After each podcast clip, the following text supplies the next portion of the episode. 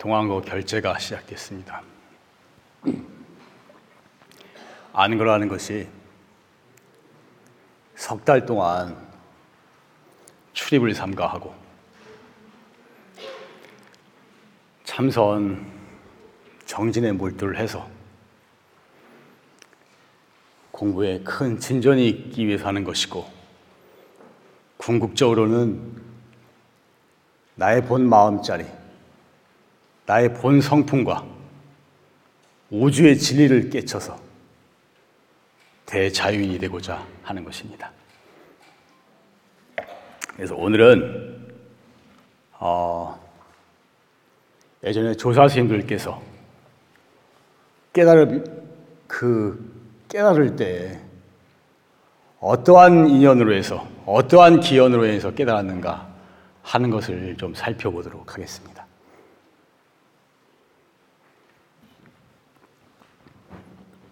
부처님께서는 보리수 나무 밑에서 떠오르는 새벽별을 보시고 확철대로 하셨다, 그렇게 되어 있습니다. 부처님께서 그렇게 깨달으신 이래로 불교가 인도에서 중국으로, 중국에서 한국으로, 또 일본으로도 가고, 남방불교 쪽으로도 가고, 티벳 쪽으로도 가고 그랬습니다. 그래서 수많은 깨달은 분들이 출연을 했어요. 그래서 선정에서는 조사라 그러는데, 조사라는 말은 크게 깨달아서 부처님의 법을 이은 분을 말하는 것입니다. 이 조사 선문에서 깨달은 분이 어떻게 깨달았는가 하는 것을 살펴보면은 어, 대략 세 가지 세 가지 깨달음의 기연이 그렇게 분류가 됩니다.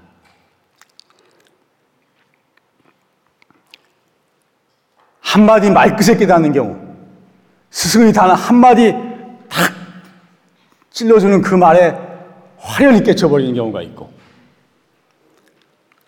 두 번째로는 뜻밖의 행위에 의해서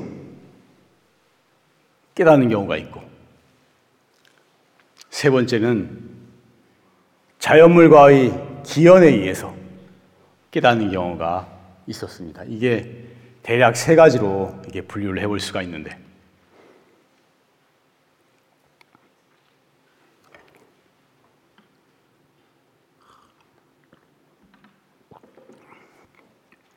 첫 번째는 한마디 말 끝에 바로 깨닫는 경우입니다. 전강조실 스님 법문을 들어보면 언하대오라는 말을 굉장히 많이 씁니다. 언하에 대오해라. 내 한마디 설법에 대오한 사람이 나올 수 있는 것 아니냐, 이런 말씀을 많이 하십니다. 언하대오. 언하변호라고도 하는데, 언하, 언하에 바로 깨닫는다. 언하변호 또는 언하대오, 이렇게 말을 합니다. 말 한마디에 깨달아, 깨달아 버리는 것입니다. 이것은 우리 조사선문의 대단히 중요한 특징 중에 하나인 것입니다. 선지식께서 법상에 올라서 설법을 하시거나, 아니면 선지식과의 선문답을 통해서 그, 그 스승의 그 한마디에 탁 부딪히는 그 찰나에 우리의 마음이 활짝 열리는 것입니다. 마음의 눈이 활짝 열리는 것입니다. 제가 종종 말하지만 이 깨달음이라는 것은 장님이 눈을 뜬 것과 비슷한 것인 것입니다. 만약에 깜깜한 장님이 몇십 년간 장님으로 살았는데 장님이 눈을 뜨려면 얼마나 어렵겠어요. 때로는 거의 불가능한 일인지도 모릅니다. 그러나 갖가지 방법을 찾아내고 애쓰고 애쓰다 보면, 오랜 세월 애쓰고 노력하고 연구한 사람들이 나와서 축척이 되다 보면, 이게 어느 한순간 이러다가 눈을 탁 뜨는 것은 순간이란 말이에요. 눈을 뜨기 위한 그 과정은 엄청나게 오랜 세월이 걸렸지만, 마지막 순간에 눈을 탁 뜨는 그, 그 순간은 찰나인 것입니다. 깜깜한 밤중에서 눈을 감고 있을 때는 아무리 밝은 데나 또 깜깜한 밤중이잖아요. 깜깜한 밤중이었는데 찰나의 눈이 탁 뜨면서 대광명의 세계가 저절로 보이게 되는 것입니다. 찰나의 순간이, 그 마지막 찰나의 순간이 바로 스승의 단 한마디에서 나오게 되었다는 것입니다. 그래서 우리 선문은 돈오견성법, 단박돈자 깨달을 놓자, 단박에 깨달아 이 본 마음자리를 봐버리는 그 수행법을 말하고 있는 것입니다. 깨달음에 이르기까지의 과정은 오랜 세월이 걸리지만 깨달음의 순간은 바로 찰나에 있는 것입니다.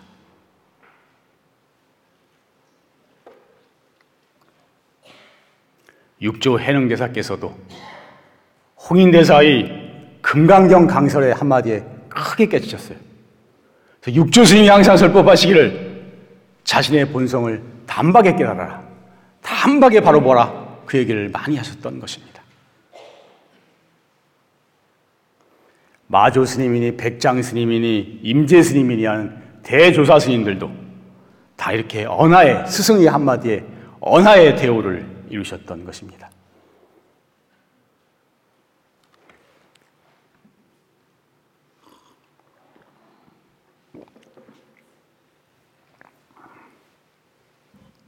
조주 스님께서,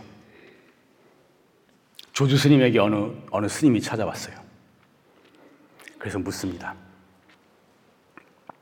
저는 이곳 총림에 처음으로 왔습니다. 잘 지도해 주십시오. 조주 스님 말씀에 아침에 죽은 먹었느냐. 원래 선원은 아침에는 죽을 먹고 점심에는 밥을 먹습니다. 그리고 저녁에는 오후 불식입니다. 이게 원래 원래 선원과 총림의 가풍이었습니다. 아침엔 죽, 점심에는 밥, 오후는 불식. 그래서 조주 스님께서 물으시기를 아침에 죽은 먹었느냐. 먹었습니다. 그러면 바로를 씻어라.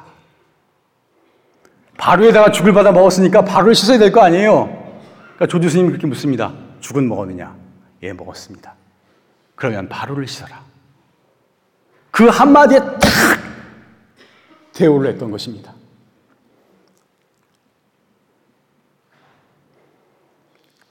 너무나 평범한 말 속에 너무나 깊고 깊은 진리를 간직한 조주 스님의 가풍이 드러나는 것입니다. 이 불교 역사에 수많은 선사들과 도인들이 출연했는데 저는 개인적으로 불교 역사상 가장 존경하는 단 한 분의 선사를 꼽으라면 저는 조주 스님을 가장 존경합니다. 너무나 평범한 말 가운데 너무나무나 깊은 진리의 말씀을 갖춘 이 조주 스님의 가풍은 참 이 어떻게 설명할 수 없을 정도로 위대한, 위대하고 위대한 대선지식이라는 생각을 할 때가 참으로 많습니다.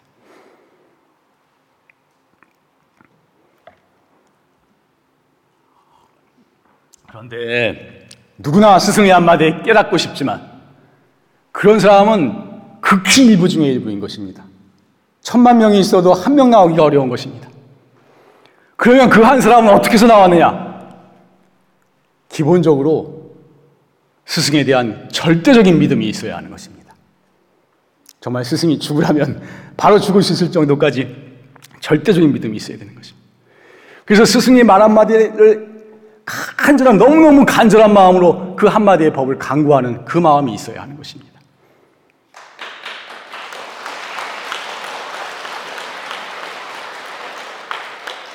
그렇지 않다면 스승이 그 단 한마디에 크게 깨칠 수가 없는 것입니다.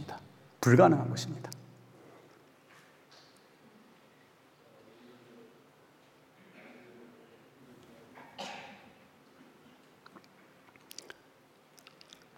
지금은 법문도 흔하고 참 교통도, 교통도 편하고 그래서 법문 듣기도 쉽고 불교 방송만 들어봐도 여러 법문이 많이 나오고, 그러니까 법문 귀한 줄 모릅니다.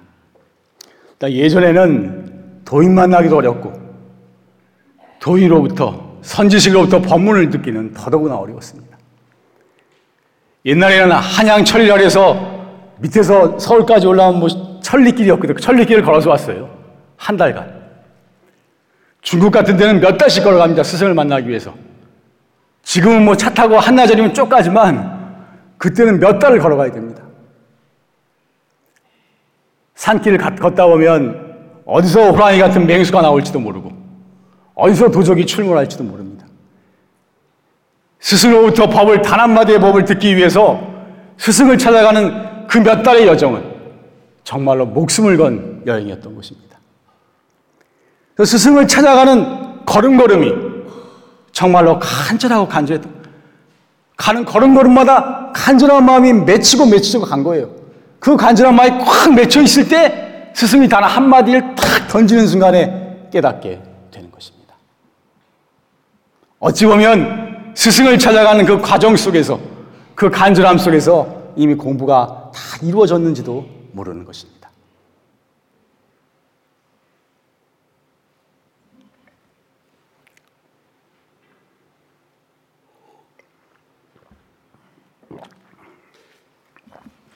두 번째로 깨달은 경우를 한번 분류를 해보면 뜻밖의 행위에 의해서 깨닫는 경우가 있습니다. 뜻밖의 행위에 의해서.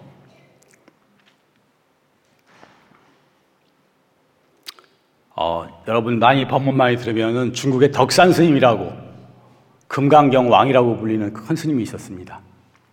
금강경의 도사예요. 근데 자기가 말 들어보니까 경전에는 사마승 직업을 닦아서 성불를 한다고 했는데 남방의 외도들은 담론의 마음을 깨쳐서 성불를 한다고 내가 그 외도들을 다 제압하겠노라고 그 금강경 왕이라는 덕산 스님이 남쪽으로 떠납니다. 그래서 노파, 노파에게 뭐 떡을 얻어먹고 그런 법문 좀 들어봤죠? 모르세요? 그러다가 이제 용담 스님을 찾아갑니다. 용담 스님, 용담 스님이라는 큰 스님을 찾아가는데 용용자 못담자 용담 스님을 찾아가는데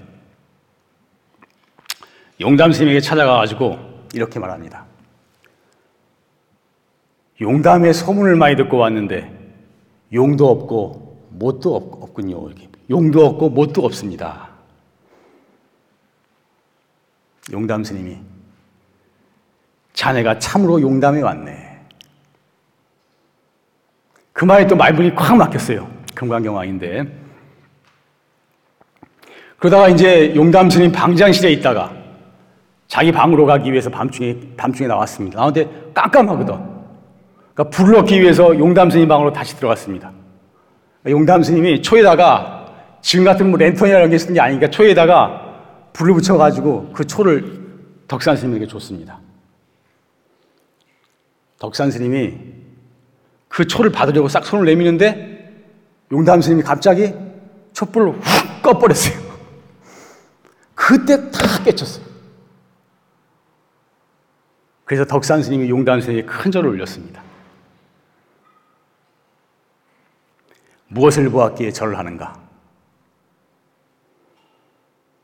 이제부터 다시는 천하노아상의 말씀을 의심하지 않겠습니다.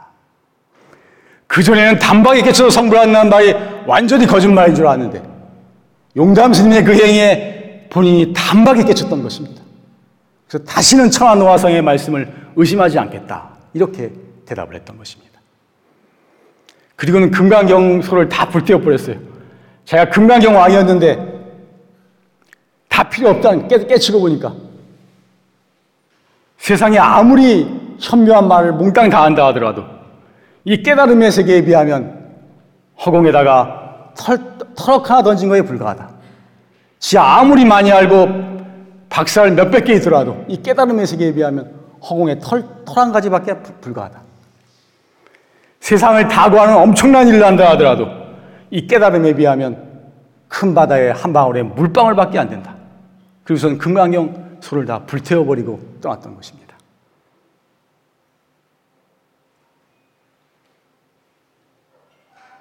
이렇게 뜻밖의 행위에서 깨닫는 경우도 있는데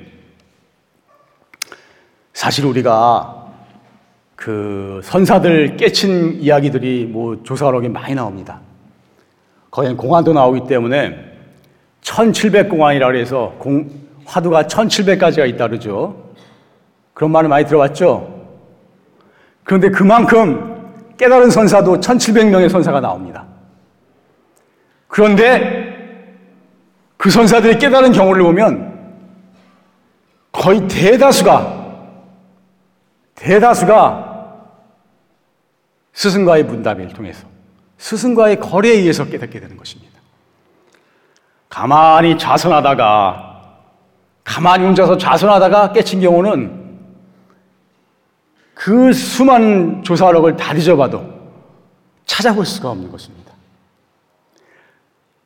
그렇기 때문에 이 참선법에서는 최상승법에서는 스승과의 관계를 중요시하는 것입니다. 스승과의 믿음이 스승에 대한 믿음이 절대적으로 필요하다고 말을 하는 것입니다. 혼자서 틀어앉아서 참선한다고 틀이매고 아무리 화두를 해든들 이 공부는 그렇게 진전되는 공부가 아닌 것입니다. 바른 스승을 만나고 간절한 마음으로 스승의 법문을 들으면서 신심을 내면서 가르침을 받으면서 공부를 해야 하는 것입니다.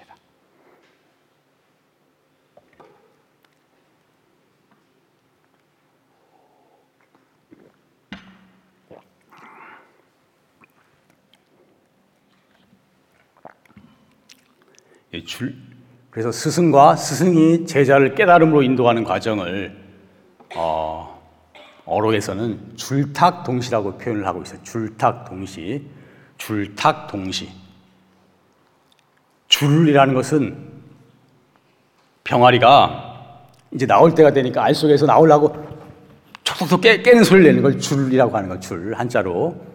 탁이라는 것은 병아리가 나오려는 걸 알고 어미닭이 달걀 껍질을 부리로 탁 쪼는 것입니다. 그러니까 병아리가 나오려고 툭툭 쪼는 것과 어미닭의 껍질을 탁 깨는 것이 동시에 이루어져야 병아리가 안에서 탁 하고 깨어나오게 되는 것입니다.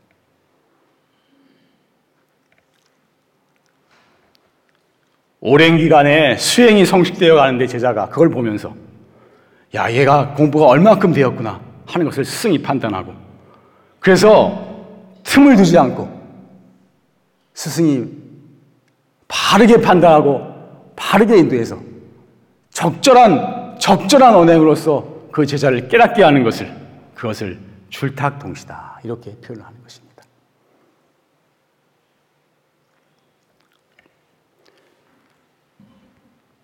스승과 제자가 서로 마음이 통해야 돼요. 마음을 읽을 수 있을 정도 되고 그래서 서로 가까이서 서로의 마음이라든지 서로의 경지를 내보이고 점검하고 점검받을 수 있어야 되는 것입니다. 원래는 그렇습니다.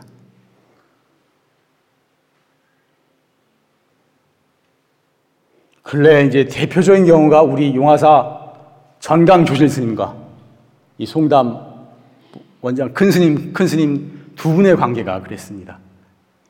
잘 아시겠지만 뭐 육이오 때 학고방 장소를 하면서 그렇게 전강조실 스님께서 개인적인 지도를, 개인 지도를 완전히 하셨던 것입니다. 근데 그것은 어떻게 생각하면 참 공부복이 엄청나게 많았기 때문에 가능한 일이지 지금은 우리들은 그런 스승을 만나기도 어렵고 그런 스승으로부터 개인 지도를 받기도 참 거의, 거의 지금 불가능하게 막혀있는 상황이라 참 그 문제에서 어려운 점이 많은 것입니다. 되도록 우리가 바른 스승을 의지하고 바른 법문에 의지해서라도 공부하도록 애를 쓸 수밖에 없는 상황인 것 같습니다. 그래서 일반 신도들은 저는 그런 생각을 합니다. 학생들이 담임 선생님이 필요하듯이 일반 불자들은 담임 스님이 좀 있는 게 좋지 않을까. 그러니까 자기 공부라든지 자기 신앙, 신앙생활을 신앙생활을 좀 운운하고 상의하고 그럴 그 스님이 계시면 좋지 않을까 하는 생각을 합니다. 그래서 공부를 잘 하시고 믿음이 가는 스님이 계시면 종종 찾아뵙고 좀 의논도 하고 이렇게 얘기도 나누고 그럴 분이 있으면 그 참 도움이 되지 않을까 하는 생각을 가지고 있습니다.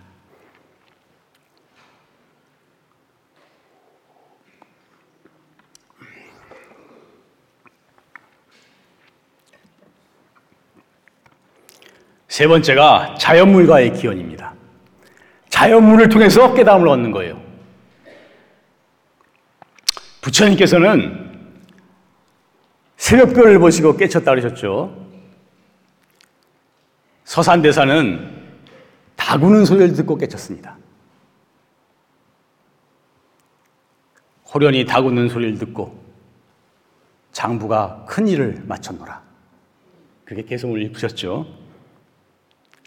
영훈 스님이라는 분은 복수가 꽃핀 것을 보고 깨쳤습니다.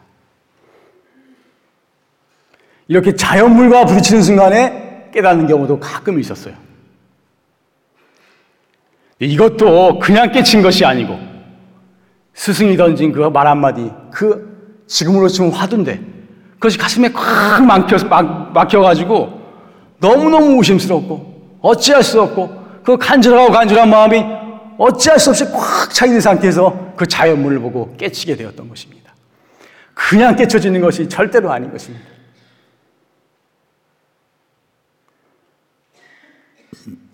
어떤 분들은 선방에 앉아서 단박에 깨친다 그러니까 이렇게 앉아있다 보면 언젠가 그냥 뻥 터지는 날이 올래나 그렇게 생각하는 사람들이 있다는데 누가 뭐, 뭐 선방에 있으면 다 뻥 터지는 병에 걸려있다 그러든가 그러던데 그냥 되는 것이 아닌 것입니다. 진실로 자기가 간절한 마음이 꽉 차 있어야만 이것이 가능한 것입니다. 깨달음을 얻게 되면 이 천근의 짐을 내려오는 것 같고 가슴에 막혀있던 이것이 확 뚫리는 느낌이 오는 것입니다. 칠통을 타파한다 그러는데 오칠랑같이 시커먼 통 속에 이 중생들은 들어있다는 거예요. 사실 우리가 눈 뜨고 있는 것 같지만 진짜로는 눈을 제대로 뜨고 있는 것이 아닌 것입니다. 이 캄캄한 밤중에 우리는 헤매고 있는 거예요. 그러나 그 깜깜한 통을 확 깨버리고 나면 그 태양의 밝은 빛이 들어오는 것입니다. 온 세상이 다 밝아지게 되는 것입니다.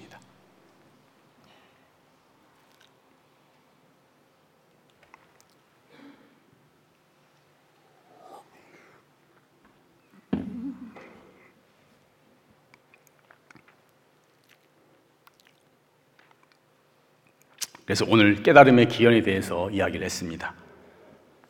스승이 단 한마디에 깨닫는 언하대오의 경우가 있고 뜻밖의 행위에 의해서 깨치는 경우가 있었고 자연물과의 기원에 의해서 깨치는 경우가 있었다.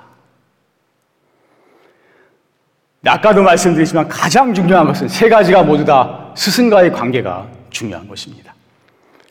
말 한마디에 깨는 것, 깨닫는 것도 그렇고 뜻밖의 행위에 깨치는 것도 그렇고 때로는 자연물과의 깨치는 것도 다 스승과의 관계 속에서 그 알 수 없는 마음이 꽉 차 있었어야 가능하게 되었던 것입니다.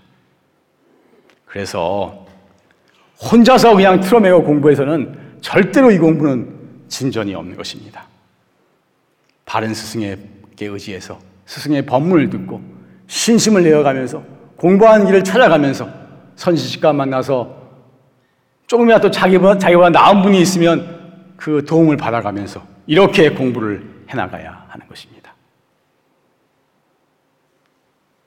그래서 우리가 용화사 정법도량을 만났을 때 바른 스승과 바른 법문에 의지하고 지극히 간절한 마음 상태가 되도록 애쓰고 애써야 하는 것입니다. 옛날 조사 스님 말씀에 불의하의 연정 비불능이 아니라 불의하연정 하지 않아서 안 되는 것이지 비불능이 아니라 할 수 없는 것은 아니라 정말 우리가 애쓰고 애쓰지 않아서 정말 간절한 마음으로 진실하게 공부하지 않아서 안 되는 것이지 할 수 없는 것은 아니라 하지 않아서 안 되는 거지 할 수 없는 것은 아니다. 누구나 할 수 있는 것이고 나라고 해서 어찌하지 못할 것이냐는 장부의 기상을 가지고 간절히 공부를 해나가다가 이 여러 가지 깨달음의 이연의 기연에 부딪혔을 때 우리도 대화할 수 있는 인연을 가질 수 있도록 다 같이 공부해 나가기를 바라면서 법문을 마칩니다.